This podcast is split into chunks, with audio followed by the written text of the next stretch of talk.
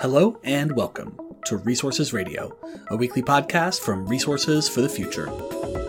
I'm your host, Daniel Raimi. Today, we talk with Andrew Leach, professor of law and economics at the University of Alberta. As Canada and the world look to reduce greenhouse gas emissions, how might an energy transition affect Alberta, where most of Canada's oil and gas is produced? I'll ask Andrew to help us understand how federal policies are creating tensions with provincial leaders in Alberta and how Indigenous communities are increasingly involved in shaping oil and gas development decisions. We'll also talk about the environmental liabilities associated with oil sands in particular, along with the similarities and differences between Canada and the US on energy transition issues. One quick production note there are a few audio issues in today's episode, and we apologize for that. But the issues are pretty minor, and the quality of Andrew's insights more than make up for any shortfall in audio fidelity. So stay with us. Andrew Leach from the University of Alberta, welcome to Resources Radio. Thanks for having me. Thank you so much for joining us. And I'm really looking forward to today's conversation where we're going to talk all about Canadian oil and gas, particularly Albertan oil and gas. But before we get into our subject du jour, we always ask our guests how they got interested in energy or environmental issues, either at a young age or later in life. So, what kind of inspired you to end up working on these topics? Sure. For me, it's it goes back to my family's home in Miramichi, New Brunswick, which is a lumber town in northeastern on the east coast of of Canada, and all of my family worked in in the lumber industry, and we our family lived just I guess upriver from a pulp mill. And I remember really early on learning, you know, you could swim in the river at my grandmother's house, but you couldn't if you were further downriver below the pulp mill and asking those questions and figuring out all of the the give and take between environmental policy and economics really as without knowing what I was learning about at that. And then, you know, that was always a driver for me that pushed me to environmental science. And then at Guelph was my undergrad degree. John Livernois, who many or many of your listeners may know, uh, an economics professor at the University of Guelph, taught a class that brought that science aspect, economics, policy, and the environment all together, and and that's really what I've been doing since his class. That's fascinating, Andrew. Thank you. Yeah, I've actually been learning a little bit about um, lumber mills myself recently for uh, a research project and learning about some of the pollution issues associated with them. So that's really interesting to hear. So, as I said a moment ago, we're going to focus on the energy industry in Alberta today, and particularly the oil and gas industry.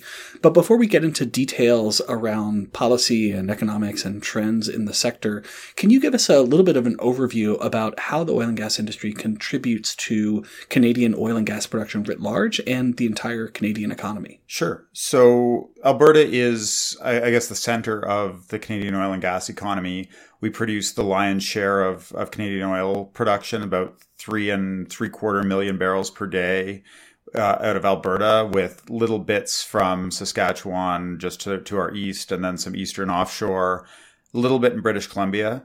Gas production is more important in British Columbia, uh, but Alberta still produces what do we have about 11 billion cubic feet per day. So if you put that in US terms, the province of Alberta would be about 10% of US natural gas production, about 35% of US oil production. And so it's, it, it really is the lion's share of Canada's fossil fuel economy, anyhow. And then with that are the ongoing employment from the oil and gas sector. Calgary, uh, our largest city and our financial hub, has a an incredibly large financial sector devoted mostly to oil and gas and, and energy writ large. And then all of the engineering, construction, design, banking jobs that go along with uh, with the major industry. Right, right, yeah, the direct employment and then the sort of indirect and induced employment, which I, we've all thought about. I've got to avoid those terms uh, that every economist hates. I think. Yeah, fair enough. Yeah, and then, you know, the fiscal side of it too, which is certainly in our province, it, it really does drive everything from a government, uh, government sense. We have about, you know, 35% of our government's revenue is direct resource revenue. And then a large share of the income taxes, et cetera, property tax at the municipal level are driven by resource industry. So it has this this outsized fiscal role as well as the employment and energy role.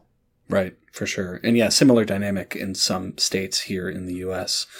So um the federal government in Canada, as many of our listeners probably know, has legislation that aims to reduce greenhouse gas emissions to net zero by 2050. So, with that in mind, and we're going to talk about that more in a moment, but can you give us again a little bit of background on how the energy industry in Alberta contributes to emissions at the national level and whether the trends are sort of up or down over time? Sure. So Canada has a couple of targets that they're pushing towards a, a, Glasgow target of 40 to 45 percent below 2005, and then the net zero target that you you mentioned. Right now, we have legislation that doesn't put us on the path to either of those, and so we are looking still for significant additional measures, and a lot of them aimed at the oil and gas sector because right now the oil and gas sector nationally is about a third of our greenhouse gas emissions, give or take 179 megatons out of 650, so a little less than a third. Um, and other sectors, electricity, for instance, are on a path to pretty rapid decline, whereas the oil and gas sector hasn't been growing as fast in recent years as it had through till say 2015 16, but it's still a still a significant source of emissions and not really expected to drop even under the stringent policies that we already have in place nationally carbon taxes clean fuels regulations etc it's still looking like roughly stable through 2035 unless there are other new measures on top of those already implemented. So the oil and gas industry presents a pretty big challenge for for the federal government and then by extension uh, you know for the alberta government yeah. And I, I have an idea for, for why this is, but listeners might be wondering, like, what are the actual technical processes that lead to such high emissions from the oil and gas industry specifically? And um, I imagine this has to do with sort of oil sands mining and, you know, upgrading of, uh, of the fuels. But can you give us a little bit of a flavor for those processes and why they're so emissions intensive? For sure. So the, I mean, the basic problem with the oil sands that makes extraction emissions intensive is it's a heavy heavy hydrocarbon, so it's analogous to what California's heavy heavy oil industry would look like. That you need some other injection of energy to to extract the oil and to make it amenable to putting into a pipeline. So if you have the mining industry, which, as you mentioned, uses a lot of diesel fuel, trucks and shovels run a lot of diesel fuel, and then there's an uh, emissions intensive process to separate the oil from the sand and then in some cases also an embedded sort of partial refining to create a lighter crude oil from the oil sands product. There's another class of operations that uh, extract closer to what California does using steam injection uh, to extract the oil with wells, the oil sands product through drilling based extraction. And there you're talking about just a large operation to create steam from water and a, a similar operation to uh, treat the water, remove the impurities, etc. Right. So one thing that I've not followed very closely, but that I have some basic understanding of, is the sort of contentious relationship between the elected leaders in Alberta and the elected leaders at the national level in Canada about some of these emissions reduction goals. So, can you talk a little bit about the political dynamics between uh, the sort of leadership at the federal level and in Alberta and like how it's evolved over time? For sure. This is, I think, one of the most important traditions in Alberta is for our premiers to fight with Ottawa over resources. We've been doing it since the 1970s. Well, we've probably been doing it since Alberta was created as a province, but we've been doing it uh, aggressively since the 1970s and 80s.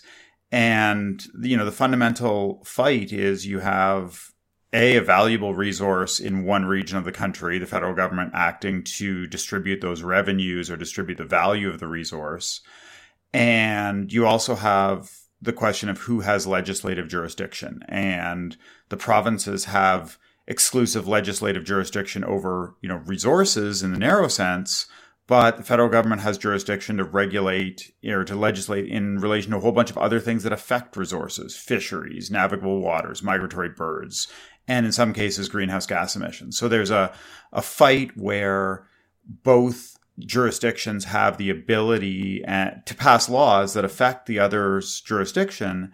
And you know that just creates a, an antagonistic an antagonistic relationship. Put money and politics in the middle of it and it's it's always going to be antagonistic. Yeah. And um have the sort of antagonistic dynamics ratcheted up with the increased climate ambition or is it just kind of always been this way and this is just like kind of the latest iteration of it I think it's it's ratcheted up not as much with the increased climate ambition as with the downturn that came about in in 2015-16 when oil prices dropped and that was coincident with the election of a left of center government in Alberta, the election of the Trudeau government in Ottawa, and more push for action on climate change. And so you had globally, but uh, in particular here in Alberta, you had a big drop in investment. You had people that were no longer experiencing the Alberta they were used to seeing. And the obvious thing to blame was the change in government here and, and in Ottawa.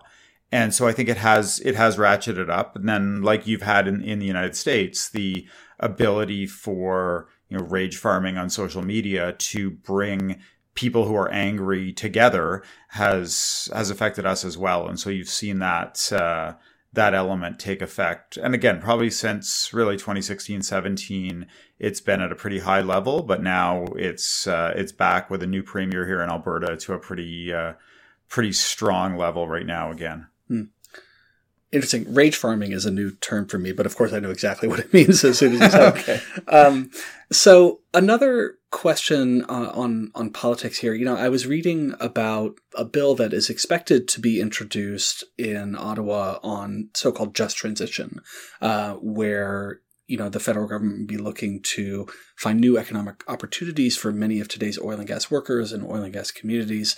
Um, what do we know at this point about the potential content of that legislation? And, you know, what are people saying about it in Alberta? Do you know anything about how it's likely to be received? Oh, for sure. It's, uh, you know, the, uh, this term's been around, I think, since the since Superfund in in the U.S. probably, but in Canada, it's been not in as common usage, but we've we've had it around in, in our environmental policies as well to say governments should take a role in making sure that those individuals who are displaced by environmental policy have alternative opportunities. And so the current federal government, not surprisingly, you know, we're doing a lot of things to change our energy sector in a relatively short period of time one of the pushes they were receiving from labor in particular was to put in place some kind of framework for to shelter workers from from these challenges. But the term just transition has been grabbed onto by the, the government here in Alberta, and they framed it almost as more of an active thing. The federal government's trying to transition workers out of the energy sector. You know, we're going to pick them up and put them somewhere else. And, and so it really has been framed as a clear and present threat to oil and gas workers in the province of Alberta, as opposed to how I would frame it, which is a bit of an insurance policy to say if the energy transition rolls out as we might expect or fear, depending on where you are in, in the industry, there's options. And so it's it's really created a an outsized fight for what I think the the legislation was intended to be, which was really training, education, um, you know some government supports for for workers. Yeah, that's interesting. There, there's actually a similar dynamic here in the United States where that term "just transition" is it's it's kind of come to be reviled by everyone on both sides for all sorts of, of reasons. But certainly on, on the industry side, it's it's many of the same dynamics that you're talking about there. Yeah, and, and I think the the other thing that for me at least is interesting about it is I feel like it it serves to give people permission to almost ignore the the real economic effects of some of these, whether it's policies or just broader energy transition. That you know the government's not going to be able to recreate the world that exists in Alberta. They're not going to. If the government could create an oil boom wherever it wanted to, um, you know, there's lots of regions of the country that could use that kind of economic development right now. And and that's beyond the reach of the the government and so i feel like there's a little bit of a oh don't worry it will be fine aspect that goes with it which um, you know doesn't play well here and and I, and I don't think is is realistic either mm-hmm. that's a great point so we've been talking so far about the federal government and the provincial government, but of course there are dozens of First Nations in Alberta and other Indigenous communities across Alberta and other parts of Canada. Um, you know, judging from what I know in the United States, I expect that there is a lot of variation across these communities about, you know, the way that people see the oil industry, the way that they perceive the energy transition and associated issues. Can you just talk a little bit about what you know about those indigenous communities that are most directly affected by the oil industry and what types of policies they might be advocating for and uh, recognizing that it might be a mix and, and diverse across different communities? Absolutely. I don't want to speak uh, for any of the the communities, but certainly diversity across and between communities and within communities about about how the oil and gas industry writ large or or particular developments should be seen. We have a few cases right now where uh, indigenous communities that have been very engaged in the oil and gas industry, both at a business level, at a development level, and employment level, have now reached points where they say, "Nope, this is a bridge too far." And so so I think it, it's it's been say a, rising boil probably in in Canada, but we've seen uh, increased acrimony over uh, a gas pipeline recently that maybe echoes some of the Dakota Access fight that, that took place in the United States, uh, and we're seeing a lot of concern now. I worked on some of the um, the filings for concern about oil sands remediation from First Nations in in the oil sands region. But the most interesting piece right now is is actually in British Columbia, not Alberta. There was a recent court decision in British Columbia that held that cumulative effects of development could infringe on First Nations treaty rights. And so now you have a situation where the government has essentially said, we are going to now co manage the resource industry with the Treaty 8 First Nations. And that's the same treaty that encompasses the oil sands region. And so I think you're going to see a really big shift over the next five or 10 years in response to that particular decision in, BC. You're going to see more litigation in Alberta. You're going to see, you're going to have to see changes in the way the Alberta government deals with not just individual projects and individual development, but the whole, the broader effects of that scale of development and that, that timeline of development. That's so interesting. Can you put a little bit more meat on the bones there. I, am really curious to hear how that would play out. Like, if you could give us an example of a specific project or a specific region and how the sort of interaction between the indigenous communities might play out with either the provincial or the federal governments in co-managing the resource development. Sure. So the the our 1982 constitutional amendment, if you will, or our Constitution Act 1982, enshrines in the Constitution the the rights of Indigenous peoples. And some of those rights include traditional use of land, hunting, fishing, etc. And the interesting piece of this Yahey case in BC, and, and I'm giving you a very rough summary of a 2000 paragraph court decision, but essentially that it's almost a death by a thousand cuts story that while no individual project might have been sufficient to remove those rights or to uh, essentially take away the, the traditional use right, the um, the overall impact of development writ large has been to essentially take away that right or to prevent those rights from being exercised. And so the government ended up putting a pause on a wide swath of both forestry and oil and gas development to say, okay, now we need to come up with an agreement with these First Nations, multiple First Nations in that area, all covered by the same treaty. And so the government essentially put a moratorium on development and now have come back with just in the last couple of weeks with the first agreement with one of the first First Nations in that area, the Blueberry River First Nation, to jointly manage development. So you essentially have now a co-governance model where development won't take place without uh, the approval of the the First Nations, which is a a big step uh, forward, I think, from what we've had in, in Canada before, which was a project by project view. And so the, the connection to the oil sands is uh, in Western Canada, the, the treaties are all numbered. And, and Treaty 8 covers, which which was the the treaty in question in this BC case, is also what covers the oil sands region. So the Athabasca Chipewyan First Nation, Fort McKay, uh, regions in and around Fort McMurray would all be within that that treaty region, and so. And these are First Nations which have been long concerned with cumulative effects of oil sands development. So the question I think that everyone in Alberta is asking is what happens next in Alberta in terms of new projects, in terms of cleanup of existing projects, in terms of individual well drilling sites, pipelines, etc. How does this decision mirror into Alberta? Yeah. That's so fascinating. And, um, you know, you've mentioned remediation a couple of times, and I'd love to talk more about that now. So, um, you know, here in the United States, this topic of orphaned oil and gas wells has gotten a lot of attention over the last couple of years. I've actually worked on it a little bit.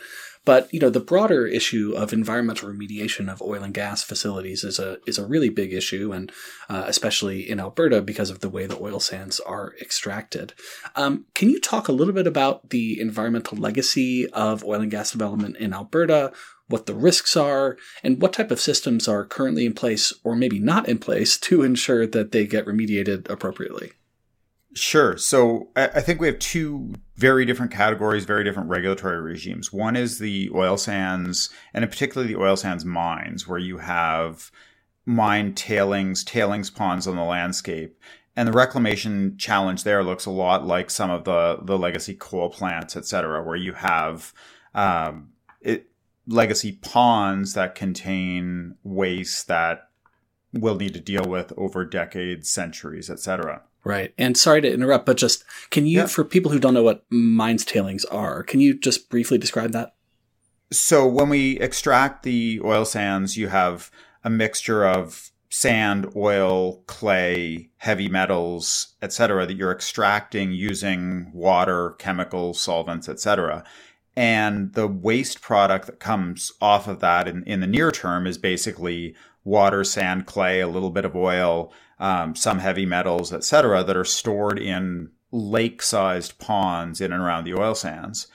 And over time, that the water is reused out of those ponds, but the what's left behind is is a tailings. They call it mature fine tailings in the oil sands, but it's essentially think of something that's the consistency of yogurt that is water, clay, sand, some oil products, and, and those heavy metals that I mentioned held behind multi uh, story dikes of sand and clay, etc., right on the edge of the Athabasca River. So you've got a huge environmental liability that probably is into the hundreds of billions of dollars to clean up over time. And the way that the the government has managed this is to essentially allow the companies to use their operating assets as collateral against the future liability. So as long as the net present value of the mine, the value that it will generate in the future is larger than the environmental liabilities on the mine site, they haven't been asking for security deposits. So we have, you know, millions of dollars of liability in uh, security deposit against billions or hundreds of billions of actual liability. And so that creates a concern. I mentioned earlier that I'd worked on some uh, analysis for some of the First Nations who are, of course, concerned that in an energy transition, if the long term future of these oil sands mines is not there, all of a sudden you have a government that holds mines that are essentially uh, worthless or worth a lot less as collateral against a massive environmental liability in a northern community where there aren't a lot of other communities downstream from the oil sands. So they're concerned that the liabilities are going to be stranded on the landscape and that those First Nations in particular are going to bear most of the cost of that, that stranded liability. Um, we have another parallel problem, which is the conventional wells. And these are more distributed throughout the province. And again, you have the same storyline where the regulator has essentially relied on the fact that companies are going to want to continue producing oil in the province to encourage them to undertake their legal requirements to clean up their wells, but they haven't done upfront bonding or security deposits or what have you. And so, not surprisingly, uh, you have two types of companies those who have actively tried to avoid their liabilities and those who, through no explicit fault or intention, end up financially distressed and have no ability to reclaim or, or remediate those liabilities. And so we have again, you know, substantial liabilities on the landscape, billions of dollars worth of liabilities that are unfunded on the landscape from the conventional sector. Mm-hmm. So interesting and such a big challenge. And as you're describing, you know, really all of this conversation, there are so many analogies to the United States. Um, and, you know, all of these issues about indigenous communities, future of oil and gas development, remediation, political dynamics, I can't help but think about, you know, the relationship between the federal government here in the US and states like Wyoming or North Dakota or Texas or others who just sort of have a very different political orientation towards these questions. So uh, I'm curious what, like, if anything, uh, that we in the US can learn from the experience in Alberta to date, either like best practices or worst practices or anything that we should be keeping in mind based on your experience so far? I mean, I think there are some things we're definitely learning from U.S. jurisdictions in terms of bonding, et cetera, for oil and gas wells. So there's there are some things that, that we're learning. I think the environment with respect to indigenous communities is substantially different because of our 1982 constitutional amendment, where we uh, enshrined um, First Nations rights in our constitution. So I think there's a little bit of a different dynamic there. I don't know the U.S. landscape quite as well, but I think in Canada it's easy to say, you know, the future of the resource industry in Canada relies on, um, if not permission, then uh, meaningful engagement with uh, First Nations communities. I don't know that that's as true in the long term in in the United States. I think the you know the the the other thing though that I do think you're seeing in, in the United States that we're learning about in Canada right now is that challenge of conflicting promises. And and you know I see it when when you see President Biden and you know what does President Biden actually want gas prices to be? You know if he could pick high gas prices or low gas prices if he could pick high oil production or low oil production if he could pick you know substantial fossil fuel security or you, you know, I don't think anybody knows, and and it's it's almost more visible in the U.S. than it is even in Canada that trying to live on both sides of that fence. And I think you know, as the the climate crisis becomes more serious, as action on climate change becomes more essential, then those inconsistencies just become more and more glaring over time. And and I think we're seeing that in Canada right now that it's challenging to have all of the things. And I think the the US is maybe a little bit behind that because they're not as dependent on the fossil fuel sector overall in their economy, but you still see it come out in that just even as simple as, you know, if, if President Biden could choose the gas price, what would he choose? Yeah. That's a fascinating idea. And um, it's a really great point. Uh, Andrew Leach from the University of Alberta. This has been so fun. Uh, I've really enjoyed the conversation, uh, and I'd love to talk more, but we're just about out of time. So I want to ask you the same question that we ask all of our guests, which is to recommend something that's at the top of your literal or your metaphorical reading stack that you've read or watched or heard that you think is really great, uh, that you think our listeners might enjoy. For sure. So, so I told you I was going to cheat a little bit on this one, and, and I will because, uh, and so I'm going to pitch um, Calgary author Chris Turner's books, and I'm going to pitch two of them. Uh, one, I would say it's it's been long in my stack is is his book The Patch, which is uh, what he claims is the people, pipelines, and politics of the oil sands. So it's everything we've talked about today. It's it's understanding Alberta, but understanding it at a more uh, person centric level. And then go to the top of the stack. Chris has a, a new book called uh, How to Be a Climate Optimist. And I think this one's super interesting because it, you know, combines this, this theme of how do you avoid that doom and gloom, the world's going to end tomorrow while still carrying on a meaningful push towards solving the environmental crises, climate change among them that, that we face. So I'm only partway through it. I'll admit that I'm not all the way through, so it's it's a live stack item, but I definitely recommend uh, those two books of Chris Turner's to your listeners. Yeah, those both sound great, and um, getting a dose of climate optimism while still recognizing the challenge is something that I think is so important, especially for young people. There's so much sort of angst and anxiety around that topic. Um, a little bit of level setting, I think, would be really important. For sure. Chris has a great line in there about, you know, the the the lists of seven reasons why the world's going to end by next Thursday and and how, you know, that's that's basically the climate news that we're bombarded with all the time and and how do you cut through it? And uh has a little is a really neat way of combining people and, and their individual personalities with the overall story, sort of a little bit Michael Lewis esque in that in that way. Yeah. Well, that sounds great. Well, one more time, Andrew Leach from the University of Alberta, thank you so much for coming on today and joining us on Resources Radio. We really appreciate it. Thanks so much. That was great. You've been listening to Resources Radio, a podcast from Resources for the Future, or RFF. If you have a minute, we'd really appreciate you leaving us a rating or a comment on your podcast platform of choice. Also, feel free to send us your suggestions for future episodes. This podcast is made possible with the generous financial support of our listeners. You can help us continue producing these kinds of discussions on the topics that you care about by making a donation to Resources for the Future online at rff.org/donate. RFF is an independent nonprofit research institution in Washington, D.C.